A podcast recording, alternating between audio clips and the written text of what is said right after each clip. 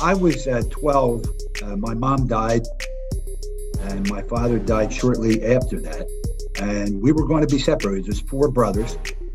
And my uncle Edwin, who actually was a Catholic priest, at the time he was the chaplain of the Eastern State Penitentiary. And he decided, no, I'm going to become the boy's legal guardian. Welcome back to the Underdog Podcast with your host, Kyle Decker, and myself, Calvin Blackman. Before we get to tonight's episode, do us a favor and check out our new website, www.theunderdogpodcast.com, and be sure to sign up for our weekly Underdog newsletter. Now, on to tonight's show. He's an icon he was orphaned at the age of 12 and has been at the same university for 54 years. He's second all time in wins in men's basketball history. He's a Naismith Basketball Hall of Fame. He's none other than head coach at Thomas Jefferson University, Coach Herb Magee. Well, appreciate you, Coach, taking some time this morning uh, to join us here on the Underdog Podcast. Not a problem. This is a legend, by the way. Yeah. Come on, you got to give him a his the shot doctor, the most winningest coat. I mean, come on, that was that was weak. Come on, partner. You, well, this this guy's a legend. That's how you're going to open up. Come on. Maybe we should, maybe we should get my daughter Kay to do it. There you go. See, that's a smart man right there. Like I said, she gave me some good knowledge nuggets, so we'll we'll get to those. Um, well, 54 years going into your 54th season at the same university. There's been some name changes, but uh, one thing we've learned from one of our mentors, Ryan Hawk, uh, host of the Learning Leader Show, is that sustaining excellence is something that's very difficult to do. And in any profession, to be there for 50, for be there for more than 10 years, let alone 54 years, uh, is just very, very, very remarkable. But we will touch on, you know, that journey. But I want to go back to um, this journey could have been very, very different. Um, you know, at the age of 12, um, I know you lost both of your parents um, right around that very same time, and you and your three brothers were orphaned and were almost separated. And and your uncle, I believe Edwin, um, had something to say about that and said, "There's no way I'm going to let these boys be separated." So. Can you take us back to you know around that time when when those things were when those events were taking place yeah. and, and what happened? Yeah, I was uh, 12 uh, my mom died, and my father died shortly after that. And we were going to be separated. There's four brothers. And my uncle Edwin, who actually was a Catholic priest, at the time he was the chaplain of the Eastern State Penitentiary. And he decided, no, I'm going to become the boy's legal guardian. He had a brother who was retired who was going to live with us, take care of the house, you know, cleaning, etc. And cooking and things like that. But he was our boss, uh, Father Edwin Gallagher. He's a great man. I am what I am. If I am anything, is because of him. And uh, it was a different situation, but we got through it.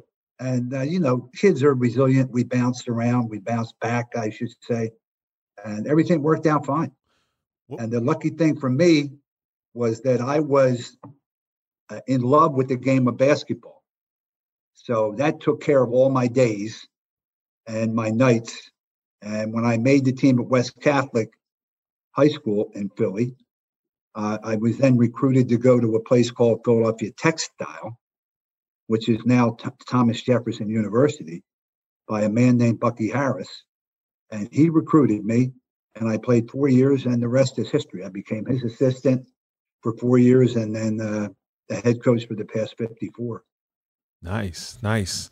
Now, it was I was what was it like back then because I also read somewhere that I don't believe your uncle Edwin had a car. So were times a little bit difficult then and I know so also there was a story about um, playing the prisoners, uh, playing against the prisoners at, the prison. If you want to touch on some of those some of those events. My uncle uh, you know, back then, not everybody had a car like it is today. A family might have three or four cars in their family. Uh, we had a car because of him for the family, but he didn't have one. So he took the uh, public transportation anytime he came to the house to see us uh, during the week and on the weekends. And we never really thought anything of it. But while he was chaplain there, he said to me a few times, Herb, get your boys together and come on down to the prison and you can play the inmates. And at first I was like, I thought he was joking. so I said, all right, we'll, we'll do it. So we went and we played and it was exciting. I mean, it was fun. You know, those guys just played. Uh, the one thing he said to me, you want your guys, you and your guys to eat lunch. So I took a look inside at the cafeteria at what they were serving, and I said, we will pass on that. back then, you know, Geno's, which is the current, what back then was the McDonald's of the day, and we all just went over there and had a hamburger. You know, so uh, it was exciting. It was fun, competitive, and you know, something that, you know you could have stories about. That's for sure. So no brawls or anything ever broke out. No, nothing like that. I don't know if I would ever take that take on that challenge. I don't. Yeah, that's that's. uh Well, I know you wouldn't. I mean, you know, See, the, the prison has since for years been closed, but they still open it for tours. Okay. So uh, my uncle, when he was there, he befriended an inmate among other inmates, but this guy was a painter, and he painted murals in my office in my uncle's office, uh, religious murals, and there was a big fundraiser by Eastern State to restore the murals. So we went to all these different functions, uh, cocktail parties, tours, and things like that. It's it's quite a place because if you've never been to a prison, I hope you haven't. But uh, those those places are interesting. They really are. Yeah, I think I'll I think I'll skip out on on uh. Yeah, I don't blame you. yeah, I, I, plead the fifth. I, uh, you know what, I, you know what, I'll, I'll say it. I, I, had the the opportunity in college, I uh, overconsumed at a at a Tom Petty concert, and I had the opportunity to spend the night in the drunk tank in downtown Cincinnati. So I'm throwing it out there, and I'll tell you what. To Herb's point, I never want to go back. No, no. never, ever, one, ever. Right. That's the one. That's the one thing we all learned. Yeah, we'll go play you, but we're not coming back. We're not exactly. going. Yeah, we yeah. don't. Yeah. It's not a place of residence. That, that was the worst twelve hours of my life. I don't blame. and, and the food, to your point, was awful. I didn't even eat. And uh, yeah, I'll just say I was uh, young and dumb. young and dumb. Young and dumb. we'll leave it there. Yeah, yeah. I decided to. Uh, this is a great story. Not to get off, but I tried to bong. You know those beer bong things, Herb. I don't know if you ever seen one of those things, but I threw in a whole. Uh, I was challenged to throw in a whole handle of like Jack Daniels, and I I, I took it all down at once. And uh, let's just say it didn't end well. I ended up in the drunk tank that night. We, so let's say you deserved it too, right? Exactly. no, I get hey, him coach right here. Him, I, I I 100% deserved whatever I got, which was 12 hours in the drunk tank because yeah. I had I had no idea that was a young. But you know what? You make mistakes. You do you know? And I think that's something I'm sure you've coached guys, you know, developed guys, sure. and sure. those mistakes have have made me into I think who I am today. Uh, and I, I, learned the hard lesson. I'll tell you that that that was a hard one to learn, and and I'm glad I actually did experience that. Just like Herb, you had to experience to go play there. Once you're there, you don't want to go back. Yeah, no, yeah. That so, was uh, that might might have been my uncle's idea. You know, like sure, get your friends down here, and they can see what it's like in here, and they don't want to come back here for sure. Yeah, and I, and I, tell that to high school. We do a lot of uh, we've done work in, in steel foundries and into very very adverse conditions from a working you know experience and i've told high school kids i said hey you want to know what real hard work and something maybe you don't want to do or i clean toilets at a bar in college to make extra money and like you don't want to do that you don't want to no, do this no. go and apply yourself take care of yourself so you don't have to do things that are not ideal yeah. so anyway how did you you know progressing forward from obviously um, you know, developing through those experiences. And then you obviously were able to find the love of basketball, as you mentioned, which then, as Calvin talked to, took you to at that time Philadelphia College of Textiles. And I loved your your Naismith uh, induction ceremony when you're talking about that, um, the College of Textiles, and and tell us a little bit about going there, and then obviously the success you had there. Well, uh, back then, when I was in high school, everybody in the city, especially the guys that played in the, our league, the Catholic League, everybody wanted to go to college at St. Joe's because Coach Jack Ramsay, a Hall of Famer, yep. Was the coach at St. Joe's, and he was not only uh, considered the best coach in the city, maybe one of the best coaches in the country, but also a quality human being, a wonderful man. And I wanted to play for him. And he came to a game to watch us play because his assistant coach said, You got to go see this guy, Lynam and Jimmy Boyle play. Jimmy Lynam and Jimmy Boyle. So he came down, and our coach, Jack Jack uh, Devine, was he said, Herb, I want you to stay here because Coach Ramsay wants to talk to you. And when I walked into the room, Coach Ramsay said to Jack Devine, our coach, he said, No. And he actually brought Jimmy Lynam in. And Jack Ramsay said to him, No, you got the wrong guy. he thought I was Lynam because I had a great game that day. Uh, but he knew that he wanted Jimmy Lynam. And of course, uh, Jimmy went there, had a great career, was all Big Five, MVP of the league, uh, coaching the NBA for 25 years, and remains one of my best friends. But we always tell the same story. And I told Jack at uh, the Hall of Fame, when I was inducted into the Hall of Fame, what you do is they tell you to get a member of the Hall of Fame to be your presenter. And it has to be a member of the Hall of Fame. So the first thing I thought of was Jack Ramsay. And I called Coach Ramsay and he said, Of course, sir, I'll do it in a second. So I said to him that night, I said, Jack, you got to tell the story about you thought Jimmy Lynam was me. And he I made him tell the story. And I said to him later, I said, Coach, you know, if I had gone to St. Joe's, I said, I might end up coaching St. Joe's. And he said, You're right, Herb, but not for 45 years. so you probably made the right decision. Uh-huh. So back great. then, that was it for me. I knew I wanted to stay in the city, and I had some scholarship offers from some schools outside the city. And my uncle, the, the Catholic priest, Bucky Harris, the coach, was smart guy, and he recruited my uncle. And my uncle grabbed me one night at Sunday dinner, and he said, "Herb, you're going to go play for this Mr. Harris at Philadelphia Textile." So that was a done deal. We did exactly what we were told, and I ended up there. And uh, sixty some years later, I'm still there. There's there's one thing that I know you and uh, any parents that are listening to this, and this is perfect proof. Like you don't always have to go to the biggest school to be under the lights and be on television and whatnot. It, it's a matter of going somewhere where you're going to go that you love and you're going to get the experience that you that you want and in today's day, you know, if, to, a way to help your parents out, wherever you're ho- hopefully going to get the most money and get that experience is what's most important. And it's going to be about developing those friendships and those memories. And you went on to score, I think, 2,235 points, um, which is which at one point was all time leading score for about 30 years. And now I think it's third all time. Um, and at one point, you averaged 29 point one points a game and buckets buckets just, like just you see that nowadays that's a lot that's still a lot of points yeah. kevin durant the lebron jameses are averaging that and you were averaging that in what 1961 62ish around that time yes and i tell my players all the time that was without the three point line that's so that true. 29 would have been close to 40 yeah, no doubt. Bucket. Especially I've been known to take a lot of shots when I played. The yeah, shot, the shot so, uh, doctor. Uh, the shot doctor was drilling it. Yeah. And where did you learn? Because those that don't know, and, and we don't, not our whole platform is obviously not necessarily basketball driven, but how did you learn? You know, you're known as one of the best shooters ever. Uh, the shot doctor. You've taught those of Charles Barkley to Jam- Jameer Nelson, amongst many. Um, where did you learn to shoot?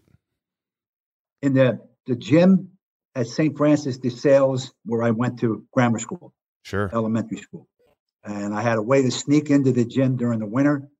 And in West Philly, there are playgrounds all around Sherwood, Kingsessing, Tustin, and you could always find an open basket.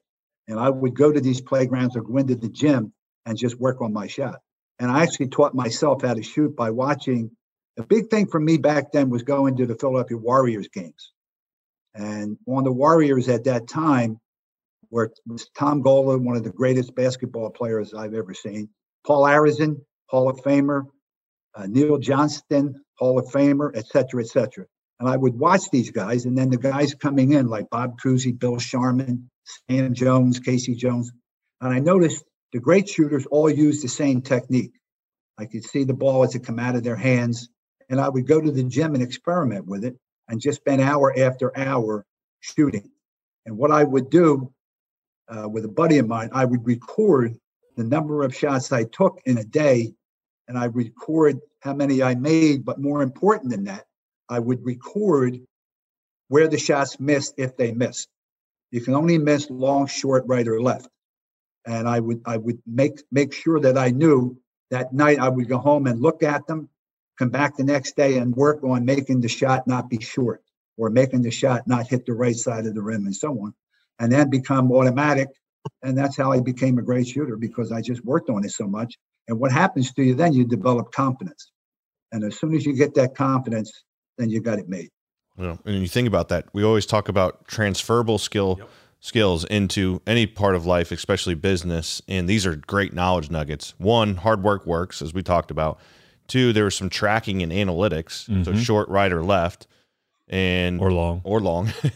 yeah, I, I, was usually short. Unfortunately, I was usually long. Uh, okay? Mostly everybody is. yeah, exactly. I, I, was always a short guy, and it drove my dad crazy. But the, um, you know, he analyzed that and then he made adjustments, mm-hmm. right? And I think that's so important. Um, that you know, as a as a young player and as a young man, you were able to find that, and obviously that was able to build that recipe moving forward. And then also looking, and I talk a lot about this too. Those that are currently sustaining excellence what do you watch? And he was well, obviously you were watching great players and how they did it. And sometimes obviously you can emulate that success, but find your own recipe. So anyway, I think that's a great, you know, opportunity. And then how does that kind of coach your playing career transition to your your coaching career? And obviously well, you were he turned down the NFL. I mean NFL NBA. NBA, yeah. Don't want to miss that. Yeah, you, yeah. Well, yeah. Let's sit on that first.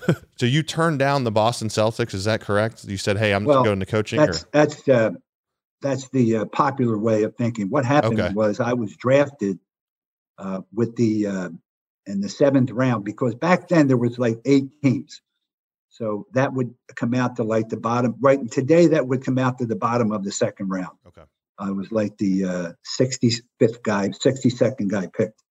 So when the Celtics got a hold of my coach and and said that they were inviting me to training camp, I had broken two fingers on my right hand playing ball during the summer.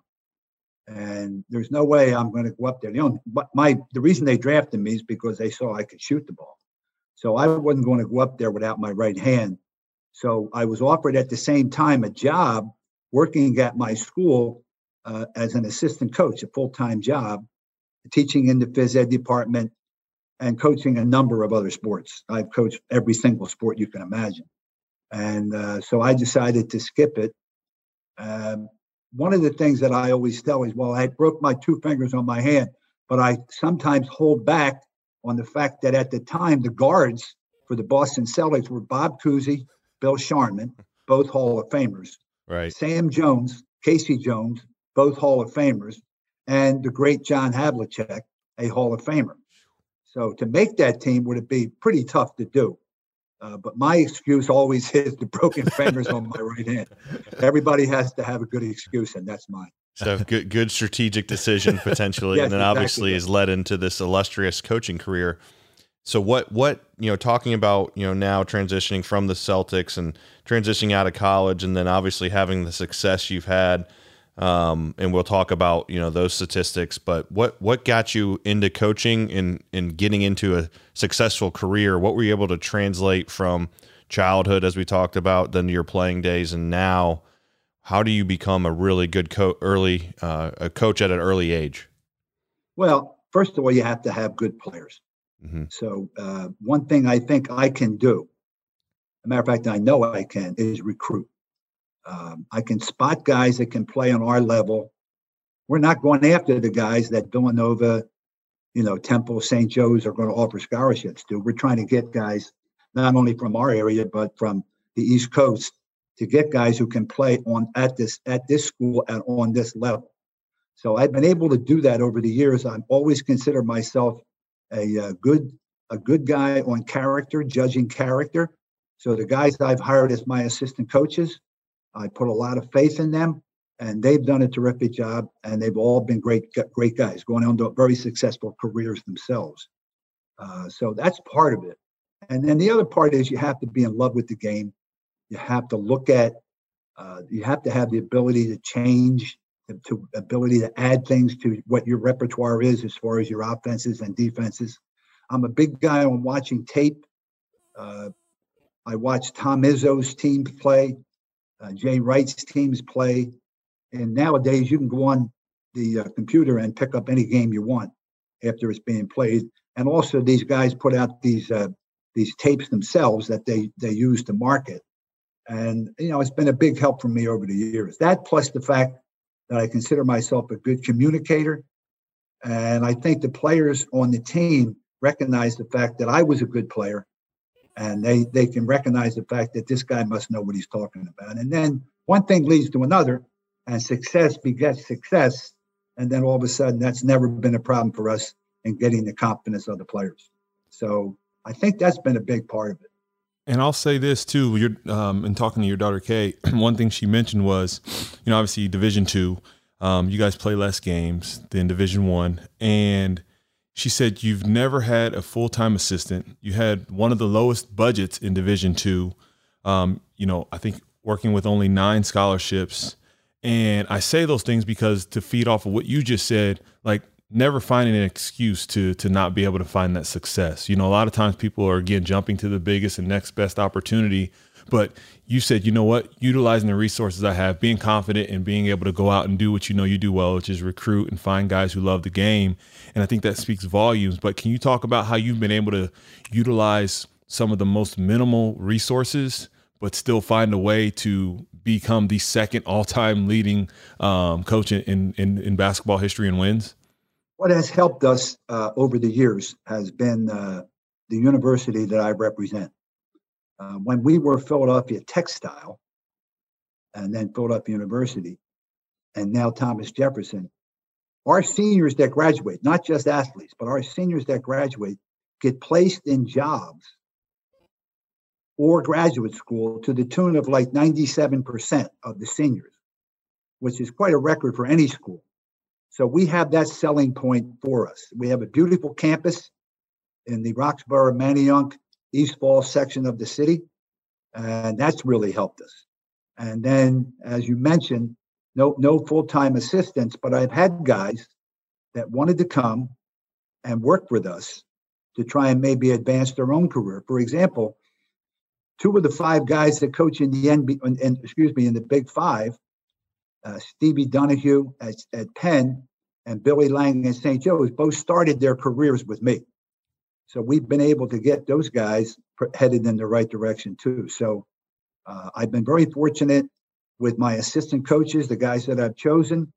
The small budget I've asked to have it increased almost every year. I've asked for more scholarships almost every year, and I get the same answer all the time. Herb, you're doing fine without. so maybe if we had a couple bad years, maybe they might come through. But I can't really complain about it. We've got something to sell. It's a great institution, tremendous graduation rate, graduation rate, and tremendous job placement. And I think that's a big thing. They obviously love what you're doing after 54 years. Yeah, just think about that 54 right, years. Exactly. I mean, I can't wrap my head around. A lot of people don't live to be 54 years. yeah, and he's I, been at a school for 54 years. Like this, this is probably never going to happen again. Yeah, I can't. How long has Coach K been at Duke? I can't remember. Do you know? In the 40s, I think. Okay. And you guys hit a thousand wins then within the same week. Is that correct? Yeah. And he had you on his on his show. What's your relationship with uh, Coach K? Who just at one time I uh, I was on his radio show, and since then we don't communicate. But if I see him at the coaches convention, it'll be a quick hello, how's your team, et cetera, et cetera, and so on. Just uh, mutual respect. His time is uh, you can imagine how many people want a piece of him. Yeah. When yeah. he's uh, he's out. Yeah, yeah, he's a long shot for the UDP, but and, hey. you know, and it makes you realize because of what I've been through, just how remarkable his his record is. Uh, we won one national championship. He's won five. Wow. Uh, he, you know, he's won more games than I have in fewer years. Of course, they might play more games, but still, his winning percentage is better than mine. Uh, so I have a lot of respect for him as a basketball coach. I think he's one of the top four or five coaches that ever lived. Well, speaking of that, you in uh, 2011, um, you were inducted into the Naismith um, Basketball Hall of Fame, and that is an honor. Probably not something you ever dreamt when you first uh, decided to take on this coaching role, but. Um, can you talk to us about that experience? You know, what was actually when you where were you when you got the call that that you were going to get uh, inducted and and and kind of what were the emotions when it when when you when you found out? My uh, my biggest fans are in my family. And my daughter Kay, she's she teaches at our university. She and I have run camps together over the years. We've done a lot of things together. And she put she found out the one day she said, "Dad, they're they're announcing who the the uh, finalists are for the Hall of Fame." And I said, oh, "That's nice." You know, I didn't. So she's sitting in the office with me, and she's got her computer in front of her, and she starts jumping up and down. And I said, "What happened?" She said, "You were nominated, and now you're you're one of the finalists." So I thought that was tremendous. And then when I got the call from uh, John Doleva, who's the president, you know, I'm upstairs in, upstairs in the house. I just got out of the shower because I had gone for a run, and he's saying, and I kept saying to him, John, are you telling me I'm in the Hall of Fame, or are you congratulating me for being nominated? He said, No, Herb, we'll see you in a month or so up at the Hall of Fame. So I actually couldn't believe it because that's something, as you mentioned, that's something you not think of when you're growing up playing basketball. That that's not one of your things where you say, "Well, I'm going to be in the Hall of Fame." So, and when I went there, the uh, have you ever been there? Have not. So we actually have an office in Springfield, and I've been to Springfield, but I haven't ventured across. I stayed at a hotel right across would, the street. Yeah, and I yeah. got to get over there. You have to. Yeah, it looks nice. To. They keep they keep making it uh, uh, bigger, more modern. Mm-hmm. Uh, it's it's an unbelievable place. Well, I went there uh, back uh, 15, 20 years ago. The NCAA Division two was there, uh, and we went up there. And part of the thing was a tour of the Hall of Fame. And when I went all through the Hall of Fame, and I mentioned I mentioned to my assistant coach at the time, I said, "Look at this. I would love this one day, but I don't know if this is possible." And then actually 15, 20 years later, I was up there with my wife and family and we were inducted. So they do such a tremendous job. It's a three day thing uh, a luncheon, a dinner, a show. Then you go to the Mohegan Sun to receive your rings. Everything they do is first class. And it, it was quite an experience. I said to my wife a few years later, I said, I wish I wasn't in the Hall of Fame. And she said, What are you talking about, Herb? And I said, Maybe I could get inducted again. it was one of those experiences that, you know, I would love to do over. Yeah. That's how great it was. Well, I've lost a few dollars at the Mohegan Sun, that's for sure, in yeah, Springfield, yeah, right. Massachusetts, but I have not been to the Basketball Hall of Fame. But I tell you what, when I go there, I'm going to take a nice little selfie next with coach. her, with Coach Coach here, with Coach Herb. So we're we are they going. Done, we're going to make it happen. Done and on, but we played up there this year in a tournament, at American International, which is in Springfield, and I called up uh, Jan, uh, one of the women that I know that works there, Jan Frederick, and I said, "Could we, uh, could we use the Hall of Fame to practice? They have a court there." And she said, "Yeah, of course." So we practiced in the Hall of Fame, and then we went all through it afterwards with the team. It was a great experience for them. They really loved it. Wow, that's wow, awesome. that's awesome, and congratulations again. That is you know, you, you like you said when I watch your speech and you see and you called him out, you know, Bill Walton and you see all the greats that are in there and obviously having Dr. Jack, you know, introduce you. I mean, it was it was awesome. It was fun to watch and congratulations. I mean, that is a, a legacy amongst many different legacies you know you're creating and, and, and will eventually one day leave behind is is a great honor and uh, you should be extremely proud of that. Yeah. No. So, but it still looks like you can still shoot. You know, let's not talk about. Uh, let's, go to, let's go yeah. to let's go to rapid fire. Let's get to rapid fire. So we got some some good questions uh, for you here. So why don't you kick it off?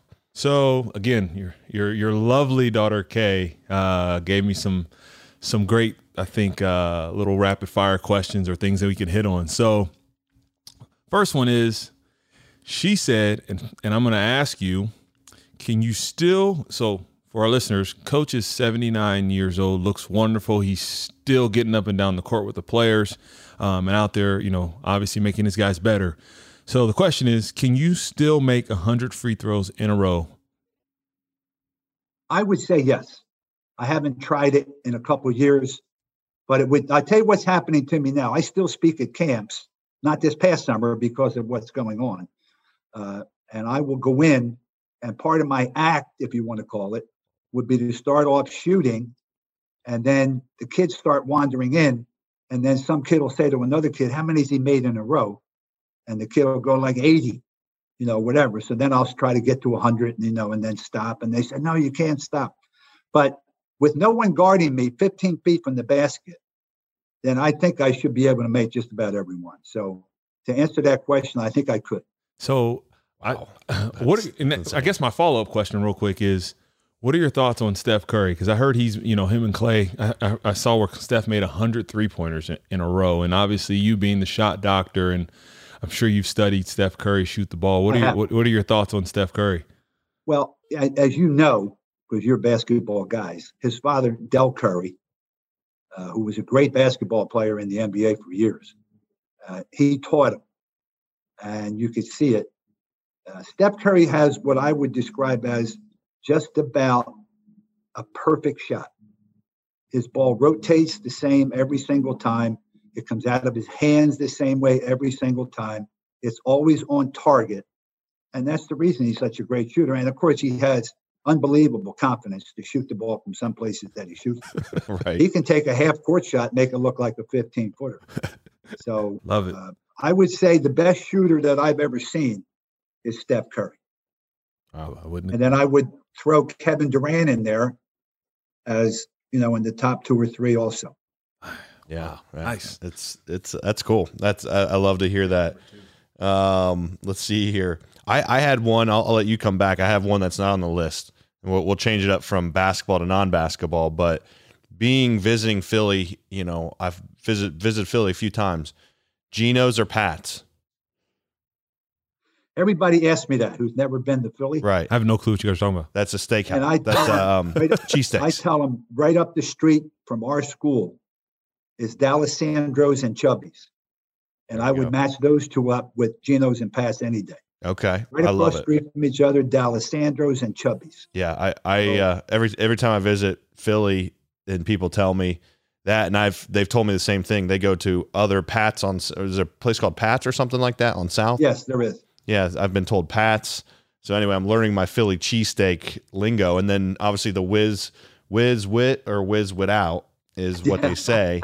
So that is means cheese whiz on or off. So what are you? Uh, are you a cheese No, I whiz tell you what I am. I'm more of a chicken uh, cheese steak. Okay, Yeah. all right, I respect that. Chubby's. What I do after we practice on a Saturday and Sunday, I, my assistant coaches are always hanging around me because they know I'm going to take them up there and buy their lunch for them. So uh, we usually go to Chubby's. Yep. And uh, the guy does a good job, and we they usually have a booth for us, and it's a it's a good place. And the sandwiches are fabulous, just fabulous. Yeah, That's awesome. Good stuff. Um, all right, number two. How many technical fouls do you have in 54 years? I think two. Whoa. So you just don't lose your cool, or they just how, No, I, I think I I've never been. I have. If you ask guys that have refed our games, I have received awards for sportsmanship over the years. Uh, I think if I'm going to get on the reps and carry on and be complain to the reps and everything, I think it takes away and it gives our players a chance to go like, yeah, it's the rep, it's not me. So they, I don't want them to blame the reps, and I've never blamed the reps. The only thing I ever tell guys, referees, if I get around a bunch of them, I said, fellas, the only thing I care about is don't cheat. Right. Don't cheat. Yeah. And they look at me like, what that looked like, what do you mean? We never cheat. I said, well, I have been cheated in the past over the years at some of these little places that I've been to. So I don't really care if you screw up, just don't cheat. That's all. Yeah, that's great. Um, let's see here. Can can say and spell every word backwards. Is that is that true? Yeah. Unfortunately, it is true. give us? Can we get a couple examples? Well, I can see with right here, uh, Calvin would be Nivlak Namkalb.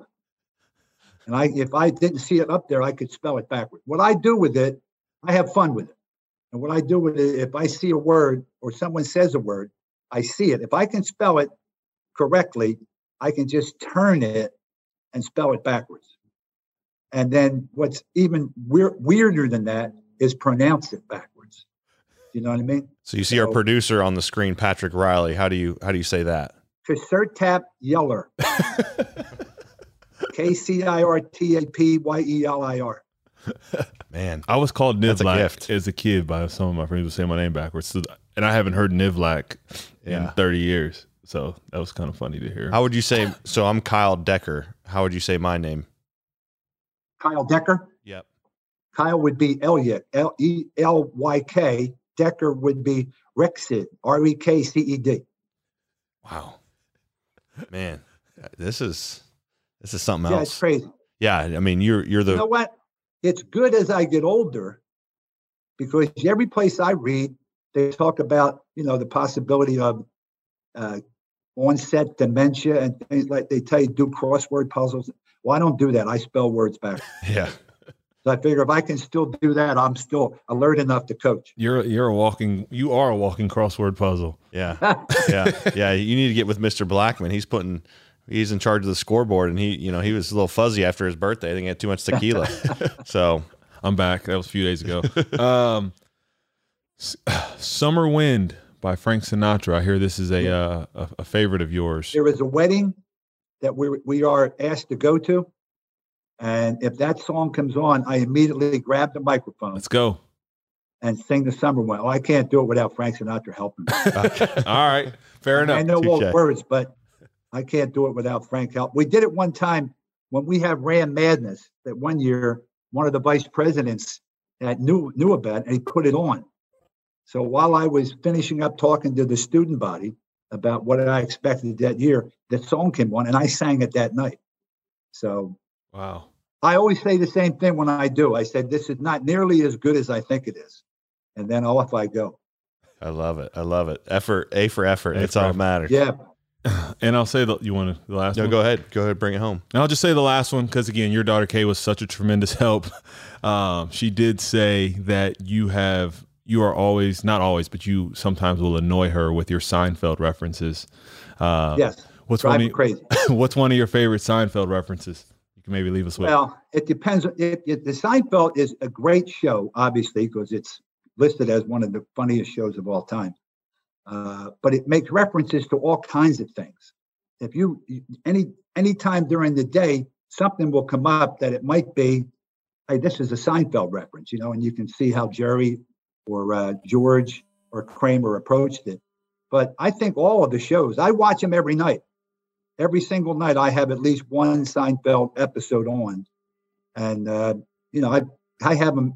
If they had a Seinfeld quiz, I would win for sure because I've seen every single one. So if you ask me, one of my favorite ones, the Chinese restaurant was one of my favorite ones.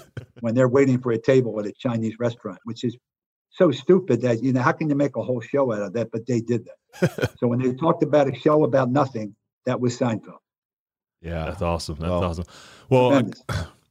um, you know, I, I do want to say thank you uh, again for your time, and I'll, I'll pass it over to Kyle here in a second. But I, one last question is, Coach, age seventy nine, you've been doing this for fifty four years. What I can only hope to be, you know, still, you know, having the energy and, and up and moving around and doing the things that you're doing at your age. What would you say is one key that you've been able to um, sustain, you know, this level of excellence and success um, over the seventy nine years in health? Yeah. Every year when we start a season, first of all, I think I've told you about assistant coaches. I Mhm. have a tremendous assistant coach.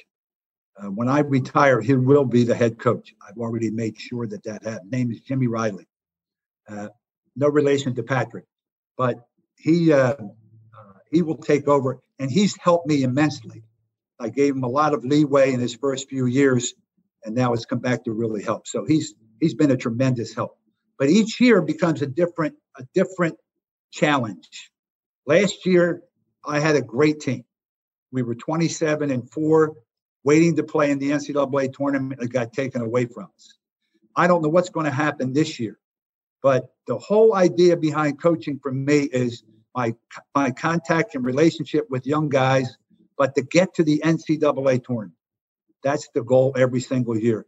And then you make a name for yourself by what you do in the NCAA tournament. So uh, that's mainly what drives me is making the tournament and being successful in the tournament. Nice. Yeah, and and thank you so much. I mean, I I'll, I'll be honest. This was a great conversation and and great knowledge nuggets. And like I said, I can just feel your engagement and in the words that you left today with us and and what our listeners will hear. Coach, you're uh, obviously uh, you know sustaining excellence for a reason, and we appreciate you spending time with us today. And uh, we wish you nothing but the best. How can you know anyone that's listening either follow or engage with you or your program? Well, they can go on at the, uh, the website. Do you know what I mean? Yep. And uh, uh, if they wanted to contact me, they, there's a, a, a way to contact me through email, and uh, then we would get back to them. Awesome. Sure, sure. HerbMagee.com, I believe it is. Yeah, And it, uh, it's Herbert Herbert Magee at jefferson.edu. love it. Awesome. Love it. awesome. Herbert love Magee at jefferson.edu. Yeah, and we, the best way to do it is to contact Kay Yeah. Yeah. Yeah. because uh, you know she sets up almost everything that I do.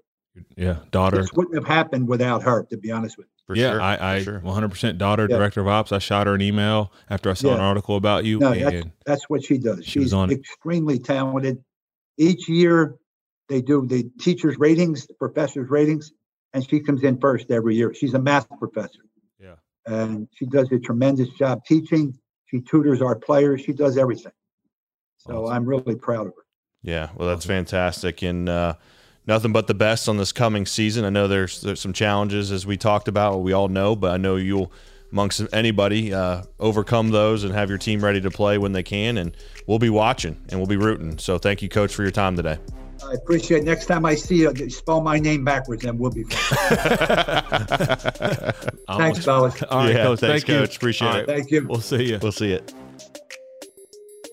Thanks for listening to the Underdog Podcast. Please subscribe and rate our podcast on the Apple and Google Podcast apps. And send our Twitter handle a screenshot of your rating at Underdog Pod with your shirt size for a chance to win a free t shirt. See you next week on the UDP.